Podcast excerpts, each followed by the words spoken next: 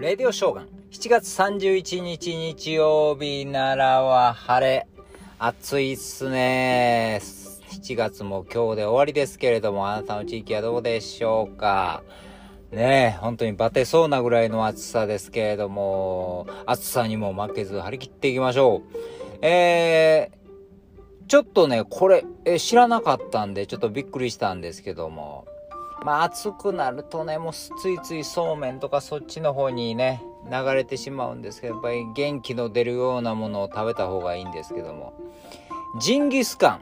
ジンギスカン食べたりしますか？ジンギスカン。ジンギスカン言ったらやっぱ北海道でしょう。って思うんですけども。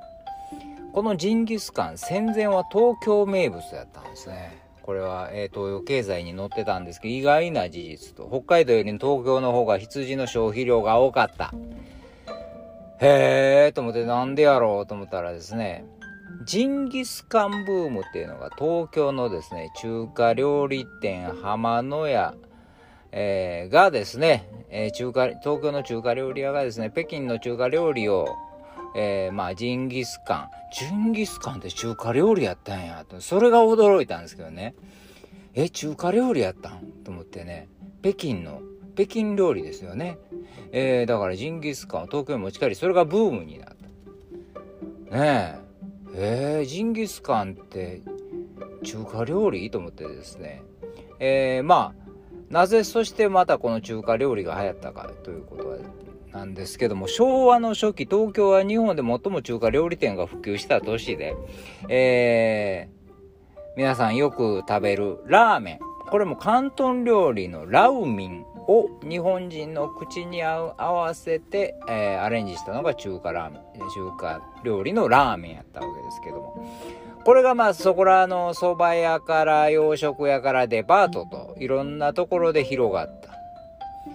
だから中華料理はもう東京でものすごく、えー、人気があった。でですね、このジンギスカン。えー、これも中華料理店でですね、庭で、あんだけ煙が出るから、えー、野外でバーベキュー。まあ庭でやったんですね、中華料理屋のね。えー、もともとはですね、今はこう、鉄板のこう、なんちゅうんですかね、なん丸っこい鉄板でやるでしょう。で、なんかこう、油が落ちるようにうまくしてあるんですけど、もともとはですね、あの、剣道のお面みたいなやつ、麺、みたいな鍋。まあ、焼肉、まあ、焼肉ですよね。まあ、いいやね。えー、で、その、えー、網の間、まあ、いや、網、網というか、鉄の間から油が必然的に、えー、羊の肉やけどね、落ちるわけですけど。で、それで煙がブワーって出ると。で、まあ、要するに、燻製と焼肉の合体したのが、ような感じだったんですね。で、だんだんだんだん日本風に変化していって、今は今のあの鉄板になったわけですよね。ねえ、調べてみるとびっくりやと思って。そうなんや。ジンギスカンって中華料理もう一個びっくりした。しゃぶしゃぶも北京料理やったんですね。